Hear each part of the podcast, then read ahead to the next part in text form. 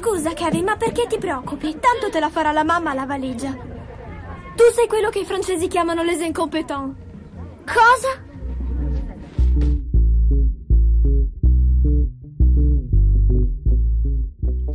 Ciao a tutti e bentornati agli Incompetenti, il podcast di cinema che è già nella fase 5 più o meno.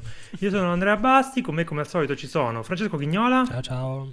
E Lorenzo Bertolucci. Divertimento assicurato. Se ci sentirete un po' strani sottotono è che stiamo registrando il pomeriggio, con una novità che non abbiamo mai fatto. Vi sentite Sì. emozionati in questa nuova veste? No, io sono tutto fuori, fuori fase. fuori Sono abituato a essere podcast. Avvolto la- dalle tenebre. Eh Sì, il podcast è la mia serata di divertimento con le ragazze fuori e invece st'oggi niente. Beh, l'aperitivo è, la, è aperitivo. l'aperitivo, fu- è l'apericena, diciamo. Sei un po' l'Alessio Bertallò dei podcast di, di cinema, quindi Esatto, sei un po' sì. in, una- in un orario strano. Bene, torniamo alla formula classica dopo l'episodio speciale. Visto che hanno riaperto le sale. Visto che hanno riaperto le sale per noi. Ma avevamo eh, già fatto un episodio normale prima di questo. Sì, sì, però poi avevamo intramezzato con i nostri bellissimi. Sì? E poi non abbiamo fatto un altro mo- episodio normale? No, No. l'hai fatto con quegli altri forse. Con chi ci tradisci? Mi ricordo. È qualcosa che non sappiamo. Niente proprio, vabbè. Ottimo. Non nominiamo gli altri podcast, No, facciamo mai. finta che non esistono. Mai, Stavo- non esistono altri podcast ma- al di fuori di al questo. di fuori di questo. Allora, direi di iniziare subito col primo film di cui ci parlerà il nostro simpatico amico Lorenzo Bertolucci. è del suo amico, il ritorno del suo amico Guy Ritchie, la formula che lo ha reso un famoso, ed è The Gentleman. Vai Lorenzo. The Gentleman, un film di Guy Ritchie e credo di aver già detto tutto quello che c'è da dire su The Gentleman. Bene, il secondo film è... Sì. Dai, No, dai. eh, allora, Guy Ritchie, cosa, cosa possiamo dire di Guy Ritchie? Aveva iniziato facendo il Tarantino inglese con i, i gangster che parlano Cockney e Vinnie Jones. Eh, aveva fatto tipo tre film così, uguali, identici, che erano piaciuti più o meno a tutti i ragazzi di allora. E poi aveva iniziato una carriera che ora non ho voglia di cercare su, su IMDb, ma con dei bassi mm, abissali Abissali. e delle... qualche risalita ogni tanto più che altro più dal punto di vista degli incassi che non de- della qualità, ecco. Tra i bassi abissali ricordiamo quello con sua moglie all'epoca Madonna e il figlio Sì, di. Giannini. eh, E invece tra le cose un po' meglio riuscite cosa c'era? Quello Sherlock, Sherlock Holmes. Holmes, secondo me, sì. Mm, Sì, poi aveva fatto. King Arthur ultimamente che ha perso tantissimi soldi. Ma io non so e- se voi avete visto Revolver, che era quello in cui voleva No. fare tipo un po' l'intellettuale, che diceva... Perché so, in- aveva, aveva dato a Jason Statham questo personaggio che aveva tipo una sorta di sdoppiamento di personalità e parlava con se stesso. E quindi interviste lui parlava no, perché con questo film ho esplorato la dualità dell'uomo. E tu dici, ma sei Guy Ritchie, torna a fare le cazzate che hai sempre fatto, che non sei capace. Film orrendo, tra l'altro. Mm, Revolver. Era il suo Southland Tales in pratica. E, mm, vabbè, insomma, quindi diciamo è uno che si divide tra l'essere un, un onesto mestierante di cose stupide e un ex eh, eh, regista di, di film derivativi ma comunque divertenti. E adesso è tornato a fare il eh, regista di film derivativi ma comunque divertenti. Questo è proprio una roba eh, di gangster, tutta con le musiche la colonna sonora tutta cool, dove tutti sono cool e tutti si sparano in maniera cool e ci sono dei capovolgimenti di trama e ci sono i personaggi che sono fighi sin, da- sin dal modo in cui vengono presentati e fondamentalmente non ha niente, niente ha senso, eh, ci sono tutte svolte di, di trama così perché ci sono.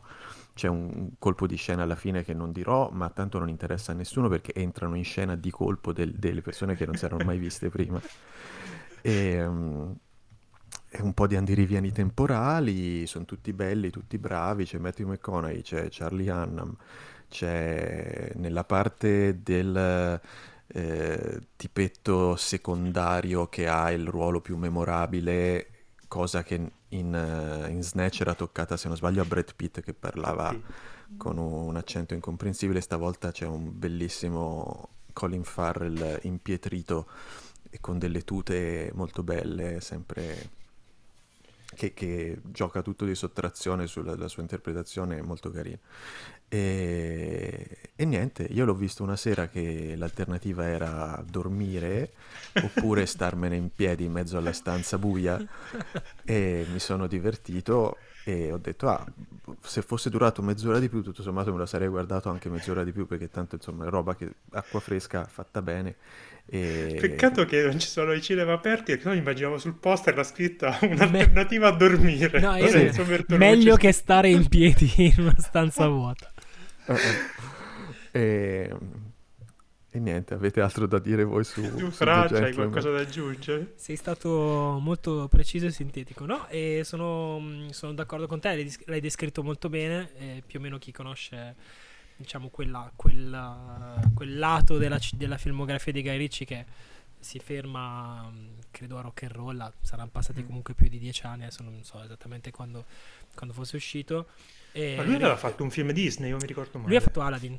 Ah, lo stesso anno di questo tra l'altro questo credo che l'abbia fatto nel, durante la post produzione di quell'altro o qualcosa del genere chiaramente. Eh, budget un pochino diverso diciamo Ehm, eh, cosa dire? Sì, comunque chi conosce quel, quel, quel, cinema di Guy Ritchie lì lo riconoscerà facilmente, insomma, le sue, le sue, il suo modo di, di, di, di, girare, il suo modo di dipingere per raccontare i personaggi, il modo in cui è scritto anche, perché è scritto anche da lui ovviamente.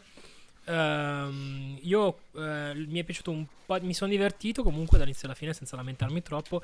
Quello che gli, gli perdono un po' meno è comunque Guy Ritchie è una persona che probabilmente conosce, conosce della gente importante, significativa. Magari poteva trovare un direttore della fotografia che lo facesse sembrare di più un film serio, mentre invece a volte sembra un po' nonostante non sia un film poverissimo perché credo che sia costato 20 milioni di dollari comunque un budget importante cioè un, gran, un, bel cast eccetera ha una patina un po' non, non, voglio dire televisiva perché è una parola un po' mm, che non ha più molto senso però ci siamo capiti anche perché c'è un film di cui parleremo dopo che è molto più televisivo di questo esatto esatto però anche questo qui un, è un po' un po' piatto, come dire, ha, eh, cioè, fa molto lui quando si mette a fare il Guy Ritchie, quindi fa i montaggi veloci, le scene tipo, avete presente, i montaggi veloci alla Guy Ritchie classici, e per il resto quando ci sono delle persone che parlano in una stanza è proprio...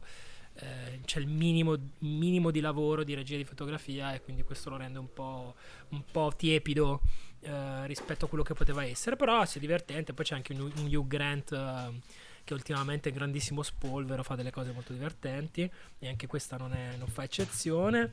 Eh, sì, ho trovato un po' fuori parte Michelle Dockery, se volete, che... Sì, che eh, dovrebbe avere una parte per essere fuori parte. esatto, esatto. esatto. credo che, cioè, sia, sta- sotto, credo che sia stata presa. Avevo letto che era stata presa all'ultimo minuto perché la persona per cui è stato scritto questo ruolo non poteva. Però non chiedetemi chi fosse, poteva essere tipo un'altra attrice inglese random. Mm-hmm. E, e, secondo me si vede un pochino, un po', è un po' mm. pesce fuor d'acqua. Eh, basta, sì, dai, alla fine, come dici tu, piuttosto che, cioè, se avete due ore e non avete, siete insonni, guardatelo, vi divertirete. Io sottolineerei perché è stra evidente che a livello di, di sia un po' di, di, di, tematica che di scrittura, cioè sembra veramente che l'ha fatto dopo Lock and Stock, perché davvero è, è, un altro film dei suoi in cui ci sono solo uomini che si fanno delle grandi seghe l'uno o l'altro, metaforicamente, il ruolo della donna è ridicolo ed è mm, anzi molto eh, usato in, in, modo un po' ricattatorio rispetto a come deve andare avanti la trama eh, e comunque c'ha un po' quel, cioè sembra veramente un film molto vecchio come... come sì, ma lui evidentemente sa, sa, scrivere sta roba qua. Cioè. Mm-mm. Quindi insomma sappiate che sembra veramente uscito da quegli anni lì, non c'è avuto nessun tipo di evoluzione, eh, Ricci, e ce lo prendiamo così com'è, anche secondo me è divertente, ma sinceramente l'ho visto un, tipo un paio di settimane prima di voi, mi ricordo veramente pochissimo, mi ricordo se non Colin Farrell che è bravissimo e Hugh Grant che sono contento che stia continuando un po' a esplorare, a fare cose un po' strane, perché comunque è strabravo e insomma dovrebbero avere più ruoli in cui può esprimersi in questo modo. Forse ora gli tolgo mezza stella a questo film. Voi quante, sì, quante stelle avete dato? Avevo messo un generoso 3,5 perché ero tutto preso anche bene. Se... Ah, sì, anche se io anch'io, cioè un 3,5 sull'onda del divertimento, però forse più di 3 non... Allora, venite, non dal, venite, al mio 3, venite al mio 3.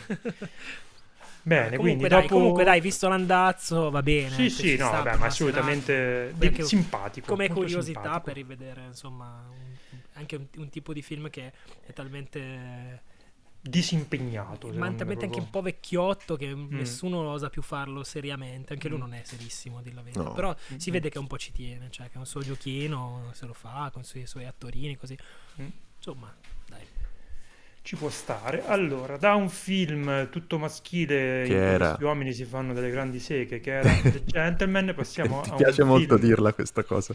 Sì, perché ho avuto un po' questa impressione di questi che si guardano i peni a vicenda durante il film. Ok. Passiamo a uno che fa un'operazione simile però al femminile, e Fra ce ne parli tu, ed Sì. è Bombshell. Sì, allora Bombshell, eh, allora, Bombshell è un film che è innanzitutto è uscito, se, se così si può dire, in Su Italia, Prime, nel senso che lo trovate su Prime Video, Mm. è usci- doveva uscire in sala ma ovviamente non è uscito in sala perché stato sale non ci sono più e quindi eh, è uscito su Prime Video eh, dove si trova attualmente ed è un film eh, diciamo eh, allora, è un film innanzitutto diretto dal regista della saga di Austin Powers. Mettiamo subito i puntini su lei Jay Roach. Eh, ma il, il dato diciamo di, di film- filmografico più importante di Jay Roach non è soltanto la saga di Austin Powers e la saga di Ti presento i miei o mi presenti i tuoi quel che si dice quel che, quel che è ma eh, un film che lui eh, un paio di film che lui diresse una decina di anni fa che si chiamavano Recount Game Change Eh, non so neanche se fossero usciti in Italia erano dei film che raccontavano eh, delle, delle cose successe nella politica americana molto, re- molto di recente, delle cose molto fresche ancora. Il secondo in particolare parlava della, della, della storia di, eh, di Sarah Palin, della, della storia di come Sarah Palin fu scelta per fare da... Da, vi- da, mm, insomma, Vicepresidente. vicepresidente, cioè, mm, potenziale vicepresidente John per John McCain. McCain. Eh, questo film è per chi conosce quest- quei, quei precedenti e questo tipo di film che poi sono stati fatti ancora e eh, prendono, un po modello, sono- mh, prendono un po' modello quei due film che abbiamo citato prima è una- un'operazione simile non si incentra però su un caso di, attu- di politica americana ma su un caso di, eh, di attualità cioè le accuse che praticamente fecero eh, licenziare Roger Ailes, il capo, l'amministratore delegato di Fox News, per uh, accuse di molestie sessuali che gli erano state rivolte da delle giornaliste di Fox News. Ehm, questa è una cosa che è successa l'altro ieri. Quindi questo è praticamente un, cioè, poco più che un instant movie. comunque un film di- che tratta di una cosa molto molto fresca, che chi segue l'informazione americana conosce benissimo, ma anche chi segue per la satira americana anche di più, perché comunque è una cosa che è stata raccontata in mille modi, è stata eh, insomma in, tu- in tutti i modi possibili. Ehm, questo film ha ehm, una partic- è, è raccontato praticamente con tre storie di tre personaggi, due reali e due no. Uno, un personaggio è il personaggio di, ehm, di eh, come si chiama? Scusate, Megyn Kelly. eh, che era giornalista che praticamente era, aveva osato criticare Trump durante la, la campagna elettorale e poi aveva avuto dei problemi con la rete proprio per questo motivo e poi aveva accusato Roger Ailes di, di averla molestata e eh, Gretchen Carlson che invece era quella che ha fatto partire tutto il caso era una giornalista di un orripilante programma pomeridiano che è il programma preferito di Donald Trump e eh, anche lei aveva, l'aveva accusato eh, Ailes e poi c'è un terzo personaggio che è un personaggio interpretato da Margot Robbie eh, che invece è un, un personaggio fittizio che è una specie di mm, collage di persone che realmente hanno avuto un ruolo in questa inchiesta, cioè non hanno usato delle vere Mm-mm. una- il personaggio di una vera accusatrice all'interno della redazione di Fox News, ma, eh, ma hanno pre- creato questo personaggio che mescolasse un po' di personalità, un po' di, di- di dati. Ehm, gli altri due personaggi, non l'ho detto, sono interpretati da due grandissime attrici, sono Charlize Theron e Nicole Kidman. Eh, com'è il film? Personalmente l'ho trovato piuttosto bruttarello. eh, nel senso che eh, sicuramente è una storia che eh, valeva la pena di raccontare, è una, è una, è una storia che ha dei, dei delle potenzialità cinematografiche molto forti perché eh, il personaggio di Ace che eh, è, interpretato da John Licto è un personaggio John Licto non lo pronuncerò mai giusto Non è mai un personaggio Lithgow è molto Lithgow, Lithgow, ok, Lithgow? Lithgow. Lithgow. è un Io personaggio molto, molto sgradevole ma eh, interessante e eh, è una specie di orco e, e viene dipinto così nel, nel- nel film. Ehm, e poi eh, ci sono eh, tutta questa serie di personaggi che sia diciamo quelli principali che una serie di personaggi secondari fanno una specie di bagaglino per cui ogni tanto entra in scena uno e dicono questo qui è, è O'Reilly, questo qui è c'è Malcolm McDowell che fa Murdoch, insomma c'è tutta una serie di personaggi che entrano in scena con nomino sottoscritto in sovraimpressione e mm, secondo me eh, la storia forse era un pochino troppo fresca per riuscire a raccontarla con una- col giusto distacco. Il film è ovviamente.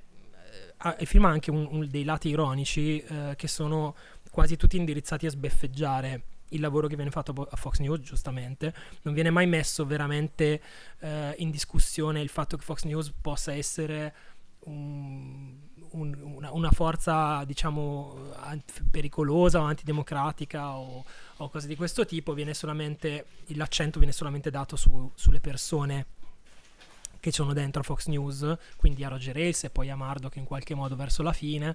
Ehm, secondo me è un po' come dire, un po' cerchio bottista nel senso che demonizza, giustamente per carità, il personaggio di Ace, ma tralascia un pochino quelle che sono poi le responsabilità dell'azienda, le responsabilità della rete e tutto quello che volete, come se una volta liberatosi di lui mh, poi dopo mh, si può andare avanti anche se poi nel finale c'è una, un'amarezza legata appunto al fatto del- al, al sostegno che Murdoch poi ha dato alla, alla- alla presidenza Trump negli anni, negli anni, mh, negli anni successivi eh, io lo, a parte il fatto che il film è, eh, come molti di questi film, un po' raffazzonato da un punto di vista registico, tecnico, non è molto a fuoco. è- ci sono delle, delle ottime interpretazioni. Secondo me, forse la migliore della, della, della compagnia è Charlize Theron perché lei fa un'imitazione, è vero, di, eh, di Megyn Kelly, ma è l'unica, secondo me, che riesce a farti dimenticare sia che stai guardando un'imitazione sia che stai guardando Nicole Kidman, cioè ti crea un personaggio che ha una sua identità, mentre gli altri ti dà proprio l'impressione di star, di- di- che stai guardando un'imitazione, a volte non sempre fatta benissimo, di personaggi reali. Ehm, la- le cose che mi sono piaciute di più, poche, sono in realtà quelle che si discostano dal, dal racconto drammatico, diciamo, più convenzionale e anche, e anche la- diciamo, le parti più dure e anche mm, eh, sgradevoli sono più riuscite secondo me le parti un po' più tra virgolette leggere forse perché sono più nella- nelle corde di Roach come per esempio il ruolo di Kate McKinnon che interpreta una una closeted lesbian che lavora nella redazione di Fox News e non può dichiarare la sua omosessualità perché il suo, il suo lavoro sarebbe in pericolo. E lei è un po' il comic relief del film ma le sono affidate anche in realtà le parti secondo me migliori del- Sì, della e- e- sceneggiatura Eh, però tipo è uno stereotipo Sì, ma certo, ma allora, quella che vota è Hillary è praticamente tutto uno tutto stereotipo. Il macchiettone. personaggio di Margot Robbie è in assoluto cioè una macchiettona della ragazza cresciuta a pane Fox News che arriva a Fox News e nel giro di 448 scopre che in realtà sono tutte delle merde ehm, e dei, dei- dei molestatori e, e dei co- conniventi e gente che nasconde eh, diciamo questi fatti pur sapendoli eccetera quindi è- praticamente pieno di, eh, di, di stereotipi, di cliché. Eh, detto questo, poi c'è qualcosa da salvare. Io, però, non sono, so- non- non sono soddisfatto al pieno. Non credo anche tu, Andrea, sia d'accordo. Sì, no, guarda, io allora, secondo me questo film ha una serie di problemi giganteschi. Cioè, innanzitutto quello che più mi ha dato fastidio poi in realtà è che ehm, in qualche modo assolve Fox News come eh, sistema Sì, e che più che altro vede, vede nel personaggio di eh, Litto eh, il male che una volta rimosso mh, porta Fox News ad essere un po' eh, una forza adesso del bene dopo che si è, si è tolta il mostro, quando in realtà sappiamo che è una roba orribile e soprattutto ehm, il fatto di voler andare verso un finale liberatorio col, col trionfo delle, delle protagoniste insomma porta un, un po' a, a, semplificare una storia che invece ha delle ramificazioni, dei problemi nella realtà un po' più pesanti e profonde. In questo ne parlavamo ieri, un altro film di cui non parleremo oggi che si chiama The Assistant, che invece fa riferimento più direttamente al, a Harvey Weinstein e il Me Too, è molto più centrato nel eh, rappresentare come un ambiente tossico e eh, maschilista e predatorio nei confronti delle donne eh, sia un, una, un, qualcosa di quasi orrorifico, mentre invece qua il tono appunto molto leggero, eh, che un po' secondo me vo- voleva assomigliare anche a The Big Short, insomma fare un po' quelle operazioni di, di a metà tra la, la, la farsa e il documentarismo secondo me proprio spegne la forza del racconto e uh, insieme al fatto che è tremendamente televisivo come confezione, scritto veramente molto male, le uniche cose che lo elevano un po' sono come hai detto tu le interpretazioni, c'è la scena cardine, quella diciamo della molestia da parte di, eh, di Licto su Margot Robbie, tutta giocata bene grazie a Margot Robbie e a lui che sono bravissimi. E nel non, nel, nelle espressioni del corpo, nelle espressioni del viso, nella postura, da, danno molto di più di quello che la sceneggiatura permette loro di dare. Sì, assolutamente. Cioè, se, se dobbiamo salvare questo film, sicuramente lo, sal- lo, lo, lo, salvano gli attori che diciamo ce la mettono, ce la mettono tutta, però. Sì. Si, trovano, però sì. si trovano, comunque davanti a, un, a, un, a, una, a una sceneggiatura con grandissimi problemi in generale. Sì, ok. Comunque era... sta entrambi i film che c'è anche The Assistant che hai citato tu, ha una scena diciamo centrale, magari non so se ne parleremo nel prossimo podcast di questo film, comunque anche lui ha una scena centrale eh, che in questo caso non è una scena di una molestia, però diciamo è una scena che racconta una, una cosa simile all'interno di un luogo di lavoro e un simile, un'altra parte di, del processo, diciamo, mm-hmm. e la differenza da come viene trattato l'uno e viene trattato l'altro fa capire, insomma, che differenza di sensibilità ci può essere tra due film che, che trattano un, un, un, tema vagamente simile, cioè sono la stessa storia, lo scheletro è lo stesso, ma sono due film che non potrebbero essere più diversi. Sì, sì, sì. Bene, questo era Bombshell, lo trovate su Prime Video. Adesso invece passiamo a un film che non trovate su Prime Video, si chiama Vivarium. È eh, un film che, di cui il regista adesso mi sono dimenticato come si chiama, eh, di Lorcan Finnegan eh, del 2019. E si tratta della storia di um, una coppia giovane che eh, cerca casa e um, entra in contatto con un'agenzia immobiliare che eh, propone loro mh, mm, la classica casa in periferia americana, della suburbia americana, con il giardino verde, i colori pastello, la casetta a due, a due piani in un quartiere di, con case tutte uguali. Quasi subito il film ehm, mostra il suo lato, diciamo, più eh, fantascientifico, assurdista ai confini della realtà, perché i, i due protagonisti sono intrappolati in questo quartiere di case tutte uguali e non riescono più a tornare alla loro vita reale si ritrovano intrappolati in questa, in questa casa eh, fondamentalmente da soli, eh, reca- alla porta della quale ogni giorno viene recapitato una scatola con del cibo eh, po- poco invitante già dall'aspetto e addirittura a un certo punto un bambino di cui loro devono tenere, eh, avere cura e eh, insomma la storia andrà avanti mh, raccontando i tentativi di, questi due protagonisti, Jesse Eisenberg e Imogen Potts, di eh, uscire da questa situazione di, di trappola labirintica eh, in cui si trovano. È un film che appunto, come dicevo all'inizio, ha molto a che fare con eh, atmosfere alla, ai confini della realtà e eh, forse questo eh, dice anche del fatto che si tratta di un'idea che forse poteva funzionare con un film, eh, con un cortometraggio, un mediometraggio, perché se ha un problema eh, principale questo film è che ha una buona idea, una buona intuizione, dei buoni eh, eh, attori e una intuizione visiva gradevole spalmata su, su, una struttura che non è in grado di reggerla perché è troppo, è troppo da, mh, larga, è troppo da, da, da, film classico e non è in grado di, di, reggere questa cosa.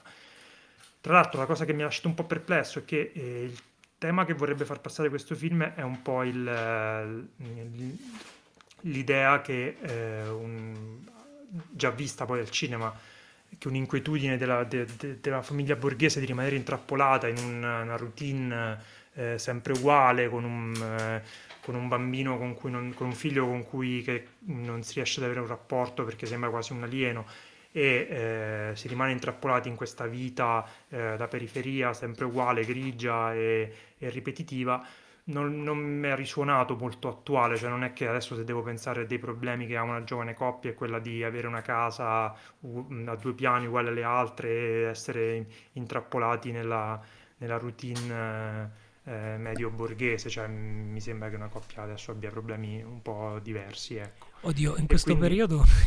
esatto, cioè, in, questo periodo, esatto, in questo periodo siamo abbastanza intrappolati. È che ri- potrebbe risuonare in questo periodo strano perché appunto parla di persone mm, un po' in, in trappola, rinchiuse in, in casa però appunto la, le, mh, non mi è sembrato molto efficace, le, le poche, mh, i temi che ha sono espressi con delle metafore molto pesanti, molto sbattute in faccia. Eh, Jesse Eisenberg è bravo, Imogen Poots fa quello, fa, fa quello che può, però... Brava lei, eh. Non si dice che lui, fa, fa, quello che può. Giù le mani da Imogen. Che tra l'altro somiglia a Jude Law sempre di più. Non so se avete mai fatto Imogen Poots. Imogen Poots, guardate, sembra, sembra Jude Law con una, sembra Jude Law con una parrucca. Andate a guardare. Sembra, adesso ci... Oddio, effettivamente adesso che ci penso. Eh, guardate, fateci caso, ci pensavo l'altro giorno. E quindi sì, a me non è che mi sia piaciuto particolarmente, l'ho patito un po' all'estrema lunghezza. Che poi è cortissimo, e... solo che sembra lungo. Sì, esatto, sembra, sembra, sembra lungo. Stai andando sul a togliere c'è... mezza stelletta, Basti. Sul, Sento sul finale c'è... No, no. sul finale c'è qualche intuizione carina, visivamente, nonostante il budget molto limitato, è interessante. Ehm è strano perché a me di solito quest- questi tipi di narrazioni inter- piacciono, però veramente ho patito il fatto che fosse un'idea tirata un po' troppo in lungo, ecco. Lorenzo, tu che ne pensi? Io uh, forse sono stato quello che al prima visione lo ha apprezzato un, filo di più. È vero che è, eh, cioè, è un film che per eh, parlare della eh, vita, mm, del rinchiudersi in una vita sempre uguale fino alla morte, fino alla morte in una casa preconfezionata, eh, sceglie come metafora due rinchiusi in una vita sempre uguale fino alla morte, fino alla morte in una casa preconfezionata, cioè non è che ci abbia questo, questo scarto di genialità proprio eh, mi è piaciuto, ha, ha tante intuizioni carine, eh, la migliore delle quali secondo me è il bambino, eh, che è un...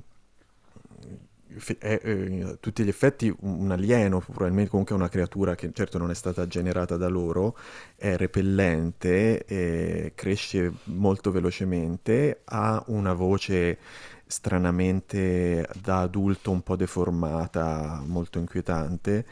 E, è orribile, è insostenibile, insopportabile, urla, e sbraita, non si capisce cosa vuole, dà un fastidio mm, a pelle proprio e, e tra l'altro la cosa proprio che ho pensato e che avevo anche scritto lì per lì poi l'ho cancellata e mi scuso, mi scuso con Francesco è esattamente come chi non ha figli vede i figli degli altri. Sono così.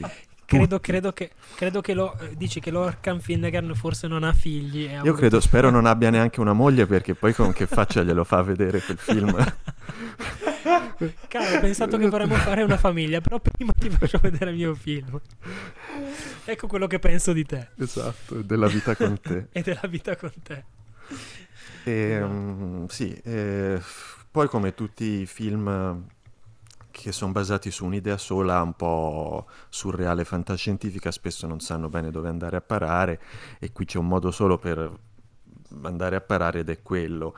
Quando c'è un, un, un certo tentativo di distaccarsi o di spiegare cosa sta succedendo più o meno eh, davvero in quel mondo misterioso lì, c'è, il film si, si tuffa in una specie di eh, viaggio lisergico con case cioè a un certo punto c'è una roba che pare Beetlejuice con, col tipo che alza il marciapiede e ci passa sotto diciamo se forse ci sarebbe voluto un po' più di budget o un'idea mm-hmm. genuinamente dirompente per cambiare la direzione in cui stava andando il film il film ha una direzione sola ed è quella. A un certo punto cerca di svariare, di variare e svarionare un po' eh, nel prefinale, ma senza particolarmente riuscirci, secondo me. Eh, sì, ci vuole un po' di buona volontà, è, un'idea, è un'idea carina, sarebbe probabilmente stato un, un corto di 20 minuti molto bello. E lei è molto brava, che... è molto bella e basta. E assomiglia a Jude Law. No, assomiglia... Potrebbe Stavo essere... per dire assomiglierete voi a Jude Law, ma non è vero neanche questo. Magari. cioè, non so perché stavo, stavo pensando che potrebbe... è una versione brutta di Green... Cioè, mi, mi ha ricordato Greener Grass per certi versi un po', non so, mm-hmm. ne avevamo parlato in sì, qualche Sì, Greener Grass ha, ha, cioè, ha probabilmente una visione simile, ma sa come costruirci un, un film divertente, sa che cosa vuole. Sì, anche perché poi questo veramente ha quelle due, due metafore, e, cioè nel senso per fare la metafora del fatto che il tuo figlio potrebbe essere una persona con cui hai difficoltà di comunicazione che vedi come estraneo, tu, allora fanno il figlio che è un alieno sì. che ti viene consegnato alla porta. Per fare che la vita è ripetitiva e che alla fine ti scavi la, la fossa da solo. Scavare la propria fossa da solo è quella roba lì. Quindi è veramente una roba sì, un sì. po' Fra non so se vuoi. Sì, eh, no, sono d'accordo più o meno con, tu- eh, con, Andrea su tutta linea. Un po' meno contento, nel senso che io alla fine poi ero abbastanza scocciato dal film, devo dire. Un po' perché mi avete costretto a vederlo. Ecco, aspettavo che arrivasse questa critica. No, non è vero, non mi avete costretto a vederlo, però un po' sì. E, um, sapevo che. Sap- più o meno sapevo che sarebbe stata una roba di questo tipo, nel senso che conoscevo la premessa e dicevo, vabbè, questa è una premessa che poi dopo manderanno in vacca effettivamente la manda abbastanza in vacca. Sono d'accordo che io, uh, son, quello che hai detto tu, Lorenzo, sul prefinale, che a un certo punto cerca di svarionare, ecco, qui c'è stato un momento, c'è un momento, che è il momento del marciapiede comunque, mm-hmm. in cui dici, oh, dai, che si ripiglia, eh. e poi dopo invece alla non fine non si ripiglia. Ha questi tre minuti molto un po' Kaufman, come dire, in cui succedono delle cose tutte matte, e poi dopo dopo finisce esattamente come, come ti immaginavi dal minuto 2. Um, ehm, è vero tutto quello che hai detto tu Andrea che è un metaforone spettellato in faccia di tutto quello che di, di insomma come l'hai descritto tu e sì io ho trovato appunto l'ho trovato veramente molto in difficoltà diciamo nel secondo atto eh, da, da, i primi 20-25 minuti sono ottimi secondo me e, e, forse si poteva concludere a quel punto. Lì. E c'è una parte del film in cui sembra cioè, affannare per arrivare all'ora e mezza. Ecco. Ehm, si, si, sente in dovere di farlo in qualche modo, non era, non era fondamentale. E, e, poi non so, io non conosco Finnegan, sinceramente non ho visto altre cose sue. Non so neanche eh, se ne ha fatte e non so chi sia. un altro film, esatto, fatto, nessuno lo, sa, forse è un alieno anche lui. Sì. E, um, e non, lo, non, lo, non, l'ho visto sicurissimo con la messa in scena, nel senso che cambia un stile ogni 5 minuti, ogni tanto fa delle dissolvenze incrociate per 3 minuti e poi dopo la fa tutta invece bella bella pulita e poi dopo la sporca tutta poi la fa tutta sghemba cioè non ha propriamente non è un autore molto riconoscibile per il momento. Ha, magari poi dopo farà delle cose migliori, però per adesso sta prendendo confidenza col mezzo. Esatto, abbastanza deludente per quanto mi riguarda. Però Imogen Poots molto molto brava, è molto bella e poco Jude Law. Esatto. Comunque Jesse Eisenberg è molto bravo. Anche no, sì, bravo, però secondo me lei ha dei momenti in questo film che sono, cioè tutti i momenti migliori del film sono suoi. Vero perché Bene. è un'espressività, non so. Ne abbiamo parlato anche più di quello che meritava. Questo era Vivarium. e adesso torniamo su. Parlando di premesse strane per i film, Lorenzo ci potrà parlare di Bat Boy, che abbiamo visto io e lui.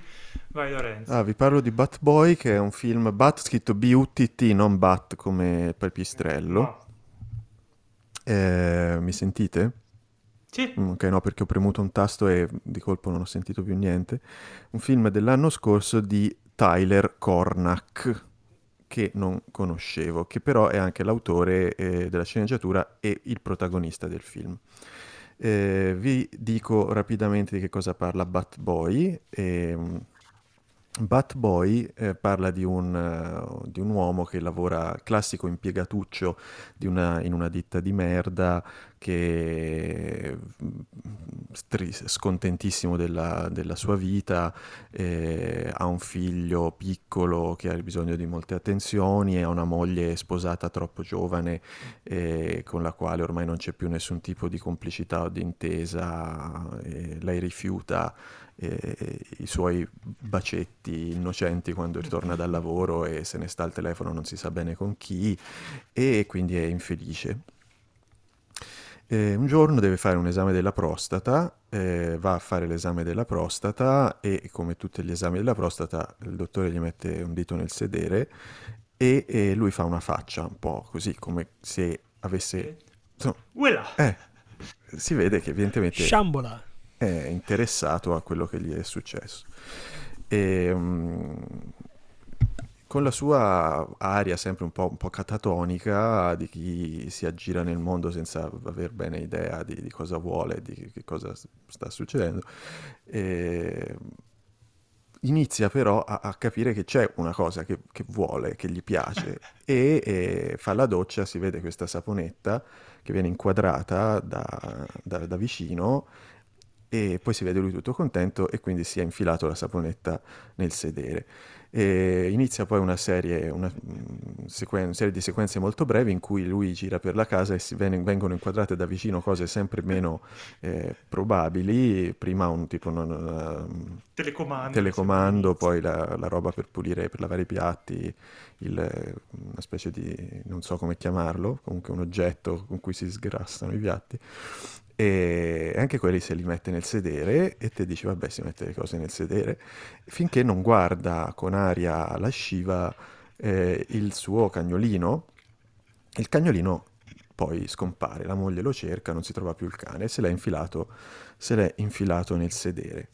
E è, è chiaro che lui è entrato in una spirale di eh, cose infilate nel sedere da cui non riesce più a uscire e tant'è vero che un giorno eh, va al parco, c'è una signora che gioca con un bambino piccolo, scena successiva, eh, la polizia bussa alla porta di casa del protagonista, dice c'è un bambino scomparso e cioè, cioè, aiutateci per favore a cercarlo.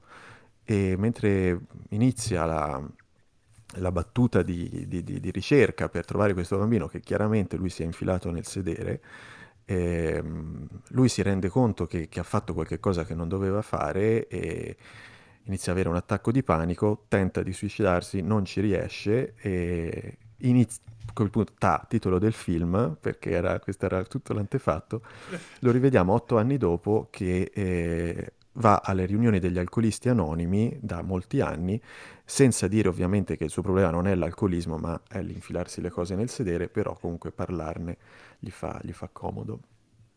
E gli viene affibbiato un, come lui deve essere, visto che lì da molti anni può fare lo sponsor di qualcuno che è appena arrivato a fare, a fare le riunioni degli alcolisti anonimi, e che è un detective che sembra proprio uscito da, da un- un'idea di detective Mm. eh, di, di film di, di serie B come uno se lo immagina, no? Con i capelli unti tirati all'indietro, il pizzetto, l'aria tutta truce di chi ne ha viste tantissime, eh, un po'... de- Sì, poi è, è bello che viene anche esplicitato dal protagonista che dice sembri uno dei detective usciti Sì, sì, è film. vero, Eh, dice è sembri like every detective ever. Eh, sì. Ehm, succede che appunto quindi questi due instaurano un rapporto di mentore fasullo, perché lui in realtà non è mai stato un alcolista e l'altro si affida a lui per le sue questioni di alcolismo. Il problema è che eh, sentir parlare di quanto è bello bere, di che sensazioni ci si provano, eccetera, ri, ri, riprecipita il protagonista nella tunnel dell'infilarsi le cose nel sedere. Eh, un giorno che nel suo ufficio c'è il porta tuo figlio al lavoro, eh, un bambino incautamente giocando a nascondino si nasconde sotto la sua scrivania e scompare, si immagina infilato nel sedere del protagonista. Chi viene chiamato a indagare su questa scomparsa? Il detective che è il suo protégé. E, e quindi il detective subito eh, annusa che c'è qualcosa che non va e lì inizia una, una caccia all'uomo. Ora, se io vi avessi detto che invece di infilarsi le cose nel sedere lui le uccideva, questo era un giallo normalissimo. La cosa bella di Batboy è che il film è, è serio, serissimo, eh, senza nessun tipo di strizzatina d'occhio su quello che sta, sulla, cosa, sulla stupidaggine assoluta di, di quello che sta raccontando e, e, fa un poliziesco che funziona perché alla fine il, il rapporto tra eh, questi due, uno che si dovrebbero fidare l'uno dell'altro e che invece hanno, diventano poi nemici per una questione eh, di, criminale, è interessante e gli, i due attori sono molto bravi e rendono interessante la storia che è girata e recitata come un truce eh, poliziesco eh, sempre ambientato di notte con le, le, luci della città di taglio che illuminano eh, queste, questa umanità che si muove ai margini della società e che si infila in questo caso persone nel, nel culo e eh, come tale viene sempre, sempre portata avanti. Eh, non credo che sia una metafora di niente questa cosa, è probabilmente eh, la volontà di creare un oggetto stranissimo con la più idiota e meno presentabile delle, eh, delle premesse e questo è ovviamente anche il suo limite perché eh, cioè non c'è molto più di, di, questo, però quello che c'è è tanto perché comunque è un film eh, che tiene desta l'attenzione fino alla fine, che è bellissimo da far vedere a qualcuno che non ha idea di che cosa parla. eh, e che eh, procede oltretutto per accumulo delle sue situazioni assurde, ma avendo assodato eh, eh, avendo radicato così tanto nella realtà, nel realismo, quello che ti racconta eh, e prendendosi sempre il suo tempo, fa sì che eh, volta a volta il procedere di questa storia diventi tutto sommato assolutamente plausibile se accetti le premesse. Tant'è che quando poi alla fine succede quello che succede, cioè si vede dove vanno a finire, diciamo che la parte finale è ambientata più o meno nel culo del, del protagonista, eh, lo, lo, accetti come se stessi vedendo, che ne so, il, la tana di eh, Tooth Fairy del Silenzio degli Innocenti dove rinchiudeva le sue, le sue vittime. E, e, diventa addirittura poi un, una storia eh, di, di, salvataggi e di, di, salvezze e di delitto e, e, castigo. Ora forse sto sparando un po' alto, ma... Eh, che, eh, che mantiene eh, veramente, proprio in virtù del suo, non, non, dico crederci perché è ovvio che se scrivi una storia del genere non è che dici ah questo è proprio è una storia che per me è molto importante. Eh, no, però è una storia che è raccontata eh, nel più serio dei modi, è girata e interpretata bene, che ha incidentalmente questa premessa completamente stupida. E, e la porta alle, alle, estreme conseguenze ed è abbastanza bravo da fartici credere e da tenerti eh, fino alla fine eh, da, non, da, non, respingerti, ecco, nonostante appunto abbia tutte le carte in regola per essere estremamente respingente, anche perché poi il protagonista, eh, come in tutti i film, come dire, ambientati in un sottomondo eh, truce di questo tipo, non c'è mai nessuno con cui ti identifichi davvero, è Laido il protagonista, ma è, è sgradevole anche il detective, ecco. È... Sì, sì, no, ma è, bellissimo come... Cioè, lui veramente, la sua idea era eh, facciamo Fincher, ma invece che lo Zodiac Killer facciamo uno che si infila le cose nel culo. Sì, sì. Ed è una roba Lui, fra l'altro, è il protagonista, non so se l'avevo già detto, ma è il regista e sceneggiatore e quello che interpreta anche quello che mette le cose nel culo. Quindi. Sì, sì, sì. Eh, però sì, sono d'accordissimo con te sul fatto che mh, nonostante appunto le premesse siano veramente sono le cose più imbecilli che abbia mai sentito, il fatto di crederci, di crederci così tanto, perlomeno fino a, secondo me fino al secondo atto, tre quarti del film, funziona bene. Poi quando si- c'è appunto la parte ambientata nel- nella tana del, del- del mostro, in carcosa, vero che nel sedere di questo qui, sia per limiti del budget e di messa in scena, che non è Sì, proprio ecco se ci eh, la cosa più inventiva. E... Sì, quello chiaramente e- problema di budget, soprattutto c'è la- la- l'ultimissima scena che sarebbe stata effettivamente molto divertente, molto liberatoria, eh, però è fatta con veramente una lira, quindi è Sì, sì, sì. un po' poverella. Però devo dire che appunto finché non andiamo lì il film funziona e funziona molto bene, stranamente. Mi Tra l'altro ci pensavo che è un po' come se parta un po' come Swallow, quello di cui abbiamo Anch'io parlato nella puntata scorsa. Sì, solo che diciamo che Swallow va da- va- prende una parte, insomma, esplicita la sua metafora e diventa una, una cosa seria. Qui invece proprio continua nel- nell'assurdismo più assoluto, anche perché poi è dive- la parte che, che ho trovato anche molto divertente è quando si vede come tecnicamente funziona questo suo infilarsi le cose nel sedere. C'è una scena incredibile che però tra l'altro si vede anche nel trailer con questo eh, specchietto retrovisore che inquadra il sedere di questo qui che cerca di risucchiare tutto, che è, è indescrivibile che, co- che cosa fa col suono, con le immagini, un po' una roba così. Però sì, è una bizzarria, non è un bel, un bel film, è un film che è interessante nella sua stranezza, però devo dire che sia gli attori sono stati molto bravi. Il fatto che appunto sia una fincerata con quelle premesse così stupide lo rende un oggetto eh, bizzarro che magari chi, chi è interessato a un certo tipo di, di cinema weird si, si dovrebbe andare a recuperare. Forse gli aggiungo un mezzo in più, adesso parlandoci devo dire che, parlandone devo dire che mi è, mi è un po' risalito. Però sì, eh, ha, de- ha dei grossi limiti, però è un oggetto talmente, talmente fuori, talmente assurdo che merita di essere visto. Mi avete quasi convinto. Bene. No, ma infatti io te lo sto dicendo che devi vederlo. Cioè, so so che magari non è bello da vedere in compagnia, però se sei da solo, secondo me funziona. Cara, stasera guardiamo un film, guarda, guardiamo- ti dico, è un film tipo Fincher, però Sì, c'è un twist. C'è un... Allora, il film era Bat Boy, scritto B-U-T-T, Bat Boy, e invece adesso passiamo a di tutt'altro di, tipo. di tutt'altro tono, di tutt'altro genere. Ce ne parla Francesco, si tratta di Never, Rarely, Sometimes, Always. Ok. Il mio inglese è sempre straordinario. Allora, Vai. never rarely, never rarely, sometimes, always, come si direbbe a Brescia, che d'ora in poi chiameremo Never, perché io non ce la posso fare. Esatto. Eh, allora, Never è eh, un, un film innanzitutto bellissimo, così lo mettiamo subito in chiaro.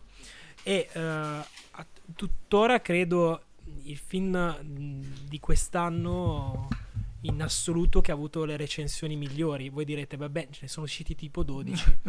Effettivamente parte abbastanza avvantaggiato, però mh, insomma è stato accolto con, con grande entusiasmo. Era, era a Berlino e ha vinto il dorso d'argento.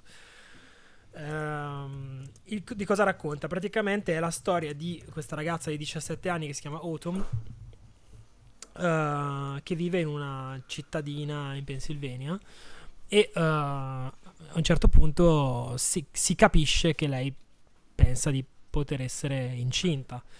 Allora si, si reca in un, in un centro medico senza dirlo ai suoi genitori.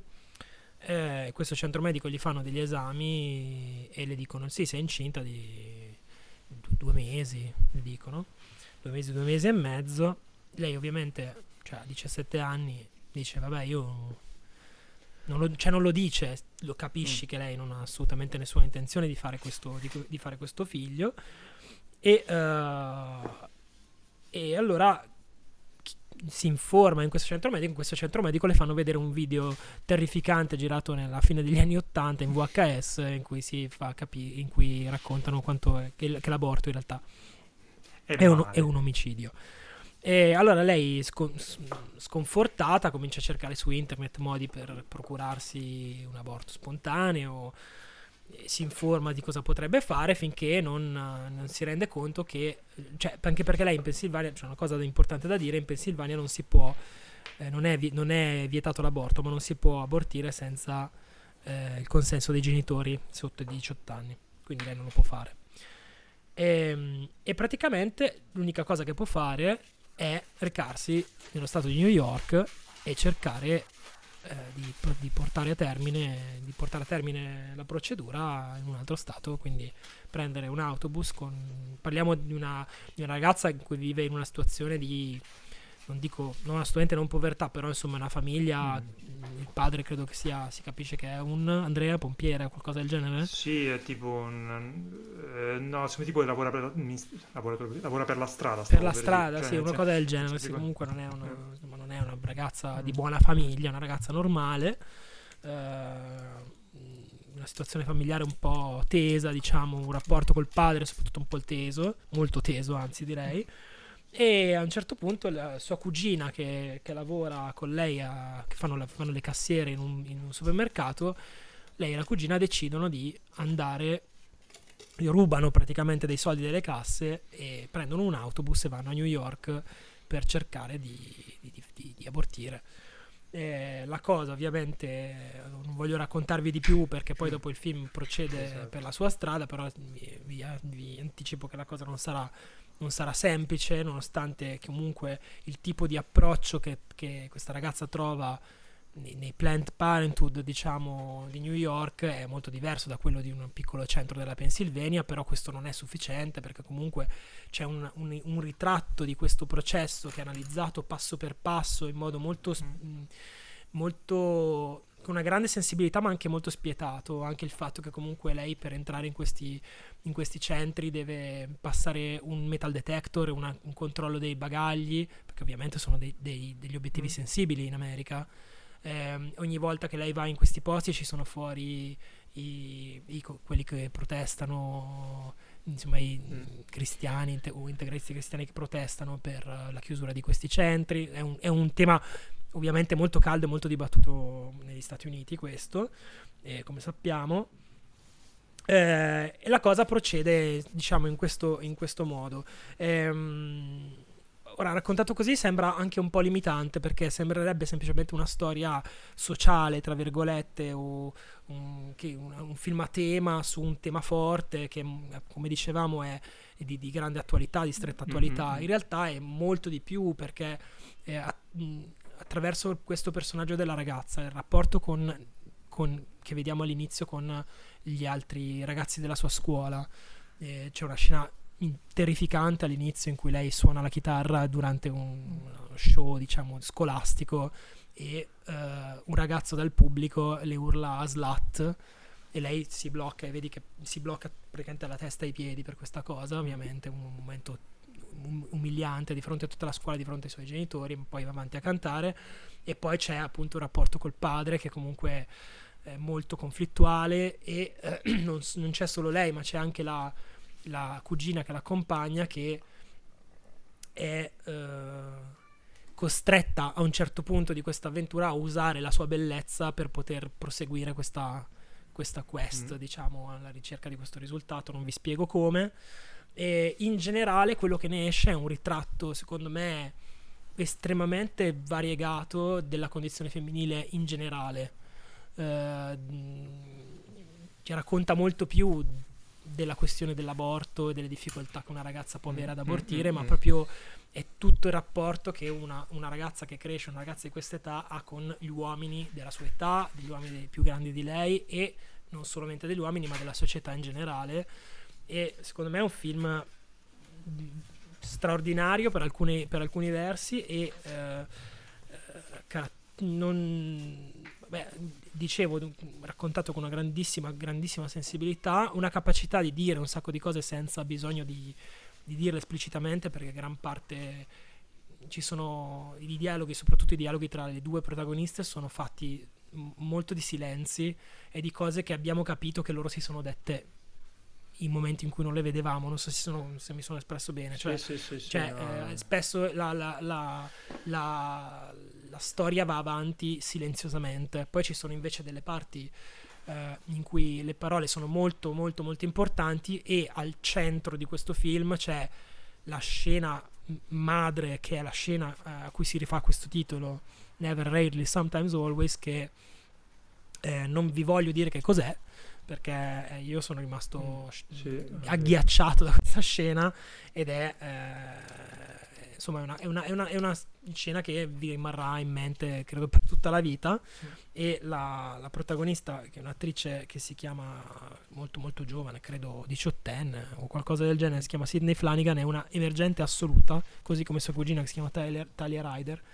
E sono due cioè la loro prova d'attrice è probabilmente anche per il talento della regista incredibile. Cioè, la scena, quella scena di cui vi parlavo è una cosa da fare rizzare i peli sulla schiena. Uh, la regista non, non, l'ho nominata, la regista si chiama Eliza Hitman, è una regista che ha fatto altri due film di cui io pur, che purtroppo non ho ancora visto, ma che spero di, di recuperare eh, presto perché questo film si, chiaramente mi ha fatto capire che siamo davanti a una, una regista di, di, notevolissimo talento e uh, anche regista e sceneggiatrice, ovviamente. E l'altra cosa che volevo citare è il ritratto che, lei, che magari ne vuoi parlare anche tu, Andrea, è il ritratto che lei fa di New York, assolutamente deglamorizzato, una New York che io personalmente non vedevo in un film da forse gli anni 70, cioè una New York non, priva, della, priva dell'allure uh, newyorkese a cui siamo abituati, ma piovosa, inospitale pericolosa in un modo diverso da come era peric- pericolosa una volta, non pericolosa perché sono i gangster, ma mm. pericolosa per altri motivi. E uh, questo è, è, è, credo che lei tra l'altro l'abbia girato in gran parte con tecniche di guerriglia, quindi senza chiedere autorizzazioni al, alla, insomma, per, per riprendere, ma riprendendo la gente come se fosse un documentario, diciamo. E insomma, un film prezioso, secondo me, molto bello, e struggente anche, e, ma con, anche con un, con un insomma, di, fatto con il cuore, non, non, solamente con la voglia di, di, di fare critica sociale, ecco. Sì, sì, infatti sono d'accordo con te che secondo me è uno di quei rari casi in cui un film eh, riesce a essere sia importante che bello, nel senso sì. che la, la, forza che c'è del film è di rendere, è di rendere l'orrore, l'ostilità, l'oppressione che subisce questa ragazza attraverso proprio i meccanismi eh, mh, burocratici dell'abortire, cioè come presentando i passi che questa deve fare per riuscire a ottenere un aborto come quello che sono e in questo risulta come un, un, una discesa nell'inferno che, che rappresenta questa, questa, questa, questa, società americana che mette tutti paletti continuamente davanti alle donne per fare queste cose qui.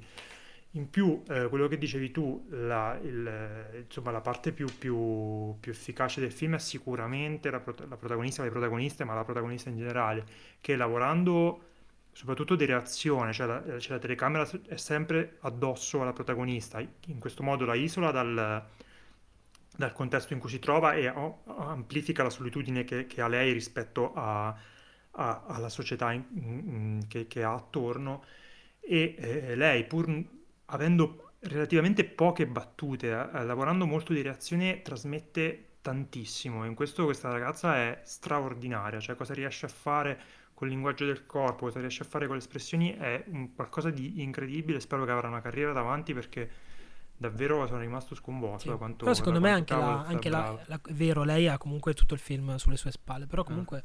la, anche la cugina mi ha colpito molto perché il suo ruolo è un ruolo di supporto ma non è semplice per sì, niente sì. soprattutto per quello che poi succede poteva, poteva essere esatto molto bidimensionale la, la, cugina invece riesce proprio a rendere anche un po' l, eh, la profondità di quello che gli succede la, la sfaccettatura di quello, che, di quello che è addosso in maniera molto efficace è un film veramente che ti fa, cioè, ti fa stare male, ti fa sentire in colpa, ti fa perdere fiducia nei confronti di, di come gli americani trattano questo tema qui, di come eh, insomma un, una ragazza che si trova in quelle situazioni diventa vittima di, di tante cose, cioè nel senso questa, questa, questa donna, questa ragazza viene continuamente rappresentata come una vittima della famiglia, della scuola, delle amicizie, sì. della, de, del sistema eh, sociale che c'è attorno, della politica, e, e, quindi ti porta a empatizzare in maniera pazzesca e a starci proprio male Quindi sì, ripetisco, è uno di quei casi in cui una tematica importante, trattata in maniera molto anche, mh, appunto, facendo vedere la meccanica di come funzionano eh, gli step per ottenere l'aborto eh, quando la gravidanza è, abbastanza in uno stato avanzato, che io non conoscevo che in America fosse veramente così eh, complesso e così, eh, insomma, osteggiato. Cioè, ovviamente noi ne abbiamo eh, mh, conto di questa cosa, però non, non, ho mai visto una rappresentazione così eh, vicina a quello che succede con appunto quella scena di cui non, magari non parliamo troppo, però sì. un, sono dei questionari che devono fare esatto. e, in quella, e in quella scena lì eh, esce fuori tutto quello che era un po' sotteso in tutto il film, tutto quello che il film suggeriva. Sì. Ehm, viene fuori, viene fuori come un, cioè una diga che si apre e ti arriva in faccia in una maniera fortissima. Quindi sì, un film veramente tanto potente che mh, mm, insomma veramente funziona tanto e colpisce molto molto molto molto duro. Quindi sì, consigliatissimo.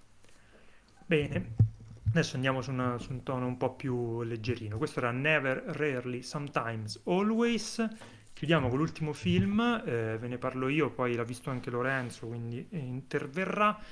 È un film che si chiama Why Don't You Just Die? Eh, è un film russo, questa è filmografia che ultimamente Lorenzo sta diventando il più grande esperto di film russi. No, sto facendo solo questo... questo... e vorrei fare una puntata dedicata solo alla Russia. ai film russi. Si tratta di un film in cui la premessa è quella di un ragazzo che si presenta alla porta di un poliziotto con un martello in mano eh, e con l'intenzione di ucciderlo, ma diciamo le cose si complicheranno molto. Eh, la storia verrà raccontata eh, in una serie di flashback, eh, ehm, questo continuo andirivieni che spiega che cosa, eh, quali vicende hanno portato quel ragazzo lì, eh, il, background di questo poliziotto, che cosa ha fatto, per, mentre il, il, il, tinello in cui si svolge la, il cuore della, della storia dell'azione diventa quasi un, un, saloon in cui vengono messe in scena anche con, tra l'altro con delle musiche un po' morriconiane adesso che ci penso, cioè è molto più western di quanto stessi pensando questa sorta di eh, festa che sfo- festa tra virgolette che sfocia molto presto nel, nel, nel gran ghignol, nel gore eh, molto eh, eccessivo, molto eh, oserei dire quasi fumettoso, insomma, eh, e iperviolento. Eh, è un film che eh, sembra un, molto quello che pensiamo quando si parla di tarantinata, è una tarantinata sia appunto per questo modo di strutturare la storia eh, facendo andare avanti e indietro, sia per il gusto per la violenza, per il sangue, per un certo modo leggero di affrontare però questa cosa, è molto divertito eh, ha, quasi dei toni slapstick ogni tanto, è quasi una commedia slapstick con il sangue al posto de, de, delle torte in faccia, insomma. Eh, è, ha quel, que, quella estetica che se voi pensate appunto a un tinello di una casa russa vi viene in mente con le carte da parati verdi brutte, i, le, le, i, i mobili eh, di legno pesanti, e, e lì dentro ci infila appunto un, un, una Royal Rumble eh, tra i protagonisti eh, che finirà in un bagno di sangue che ho trovato personalmente divertentissimo. Eh, dura il giusto, che è la cosa che più ho apprezzato, nel senso che quando il film esaurisce la sua, la sua forza, la sua verve, il suo divertimento, il film finisce. Eh, non è particolarmente inventivo nella trama, non è particolarmente inventivo nella storia, ma ha delle facce fantastiche per chi appunto apprezza anche un po' quel, i russi, non so come dirlo senza sembrare che fosse un po' razzista, chi gli piacciono quei russi buffi, però insomma se apprezzate quel tipo di roba lì è, è super divertente, ehm, ci sono qualche sorpresina, qualche colpettino di scena anche eh, ben gestito, è per- perfettamente consapevole dei propri limiti e di quello che vuole fare e insomma si esprime al meglio queste cose che vuole fare. Quindi sì, un po' fuori tempo massimo rispetto a cose che abbiamo visto, però competente, simpatico, divertente, c'è chi apprezza eh, un po' di bagni di sangue, eh, secchiate di, di vernice rossa sulle pareti, troverà insomma di che divertirsi. Lorenzo, vuoi Sì, aggiungere? sì, no, no, hai fatto bene, eh, cioè non è che ci sia tantissimo da dire, è un film molto divertente, ehm, che è, ha, è vero questo, il, il- fatto stesso che lo si possa definire una tarantinata, eh, ti fa capire che viene un po' da, a quella eh, patina da fine anni 90, inizio 2000, in cui queste parodie, cioè non parodie, ma insomma si facevano film eh, sulla base di quello che la gente pensava che fosse Pulp Fiction, cosa che invece poi ovviamente Mm. non era perché quella ha più che retto il test del tempo, mentre tutte queste altre robe ce le siamo poi dimenticate. Ha una fotografia Sì, sì. coloratissima che, sembrano che sembra che abbiano tirato fuori dall'armadio il direttore della fotografia di, di Jean-Pierre Jeunet e l'abbiano messo. È Sì, vero, c'ha molto a che fare con sì, delicatesse sì. anche su certe cose. Sì, sì, sì. E l'abbiano messo a, a riprendere i russi che, che spruzzano sangue. E c'è una scena molto bella per tutti quelli che odiano gli scarichi delle docce sporchi. co- con un pezzo completamente gratuito e molto bello, molto divertente. E, e c'è, secondo me, eh, vuole, non so se, cioè, sicuramente intenzionalmente, sicuramente non era neanche la sua, eh, per fortuna, eh, per fortuna non è uno di quei film che con la scusa di qualche cosa di poco serio parlano di qualcosa di serio. Qui è vero che eh, si critica eh, la famiglia patriarcale russa con il padre padrone che spadroneggia e la Sì, moglie. secondo me c'è anche una volontà di criticare un po' il- la corruzione della Sì, polizia, sai, un po' queste cose qui, però è tutto molto alla sì, Fajon. c'è questo personaggio della moglie completamente succubo del marito che ehm, praticamente offre solo caffè o biscotti anche quando quelli si stanno ammazzando, un- e poi insomma f- non fa una bella fine, nessuno fa una bella fine. Ehm, E quello secondo me è un... c'è una volontà di dipingere in maniera molto poco eh, positiva la, la famiglia russa eh, e soprattutto il, il maschio capo eh, della capofamiglia maschio russo al- alfa, eh, tant'è Mm. vero che insomma parteggiamo per il ragazzo e il quale poi per il quale poi uscire da questa atmosfera violenta e oppressiva della casa diventa proprio una rinascita, una, una liberazione. Ehm, però ecco, al di là di questo, per fortuna non c'è mai tutt'altro eh, che, che- che- predicozzi, ecco, c'è proprio solo Mm, mm, divertimento e riesce semmai proprio così, le infila di, sbi- di- di- sbieco eh, due eh, questioni sulla famiglia, co- come ho, come ho detto, ma non, non pesano e non, non tolgono niente al divertimento. Il, ehm, l'attore che fa il, il padre, che immagino sia una delle belle facce che, che Sì, dicevi, è l'ho visto ieri sera in un film spaziale eh, di, si chiama Salute 7 e magari ne parleremo, non lo so, si trova su Prime Video, è un film, è l'Apollo 13 russo,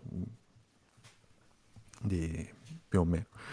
E, mm, No, no, ma ti verrò dietro su queste cose mm, russe. mm, Adesso voglio guard- guardare quello dell'hockey e poi anche sì, sì, questo. è- Ah, quindi lui è tipo una ma non so star, se eh, sia una tipo... star, però ovviamente se c'è un attore con quella faccia lì lo usi per fare il cattivo o il Mm. cattivone.